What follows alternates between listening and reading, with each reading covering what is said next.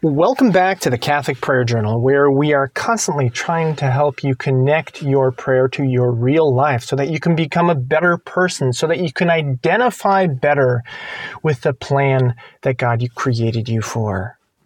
We've talked about uh, several principles already, and I wanted to explain why principles first. Why not just jump into the methodology? Here's how to do it. Because I believe unless we have purpose, unless we have motivational, unless we understand where we're going and why we're doing it, it uh, can be a waste of time. Um, and the whole purpose of prayer is to connect with God in a meaningful way. The very first principle we talked about was the fact that prayer has to connect to your life. It's not just about a mantra, it's not about words, it's not about some methodology, but it's about truly connecting with your life. Secondly, we talked about how prayer needs to transform us. We should not stay the same after we've prayed. We should become better because God uh, transforms us with His grace and hand in hand with our freedom and our choices. And thirdly, we talked about our own identity, discovering who we're supposed to be. We do that in prayer, and we do that in a way that wrestles with our current situation and challenges the status quo, allowing God to speak to us and to challenge us and to change us. When God created you, He made no effort. He used up no energy. God is all powerful.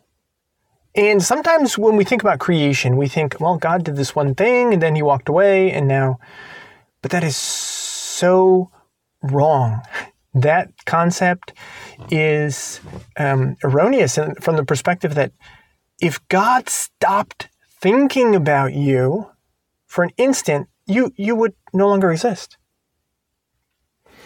So when God created you, he he needed no effort. He used no energy. He's God. He doesn't need energy. In fact, he created the very notion of energy. Whatever he wills happens. We all know this, and yet we are entirely reluctant to rely on him.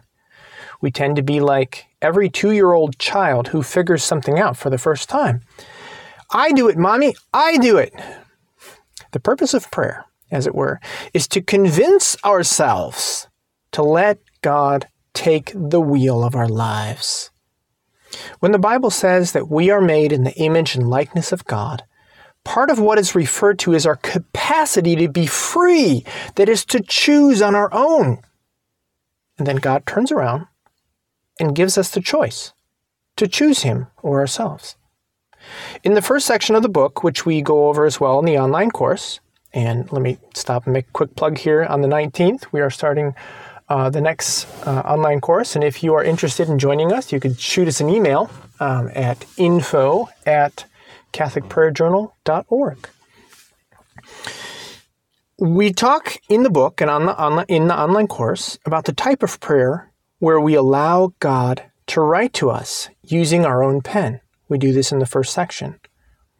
This style of prayer can be extremely humbling because we learn to listen, to accept, to recognize our limitations, and to embrace the only thing that will make us great, which is our connection to Him. So, this fourth principle is the principle of humility. One of the humblest men I ever met, let's call him John, read an excellent spiritual book on poverty, and found himself thereafter inspired by God to model his entire life around this virtue, similar to St. Francis of Assisi. Together with his wife and his children, he lived simply and meagerly. He owned three, yes, only three sets of clothes, two pairs of shoes, nothing else. He owned nothing superfluous. He had spent the last few years of his life constantly challenging himself and his family about what else they could possibly donate to the poor. He was distraught one day and came humbly for spiritual advice. What should I do? There's nothing else I can give away. John, I replied gently, it's very simple. In the spiritual life, more is not always better. You see, John, in his zeal to be more, had slowly but surely stopped listening for God's inspiration and guidance on what better meant for him. He had focused his attention so much on doing more and more that he slowly forgot that what matters most is not what we do or how much we do, but that we are sincerely seeking God's will, no matter what he asks. Listening for God's inspirations is not about being extreme, but about accepting humbly that God's way is best no matter what, and that we allow Him and we seek His guidance and we allow Him to guide us in everything.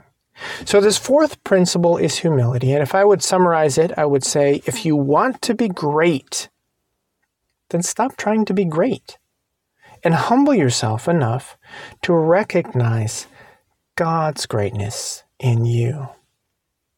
How many people spend their lives frantically trying to be something they are not? Wishing for things they will never attain, posting pictures of what they wish their life were 24 7 when in actuality it rarely is so. Sadly, they struggle to achieve their own greatness as they define it. And when the curtain comes down at the end of the world, there will be only one definition of greatness in every single decision you ever made. Did you choose the life God wanted you to live? That is, did you live for God? Did you allow God to take control of every aspect of your life? There is no greatness outside of God. There is no success, no purpose, no ideal, no reason to live in God is why you were created Following His lead, His love, and His rewards alone can fill your deepest yearning for happiness. This podcast, the book, the online course, they aim to help you let go and to recognize that your greatness is found in humility. God bless you.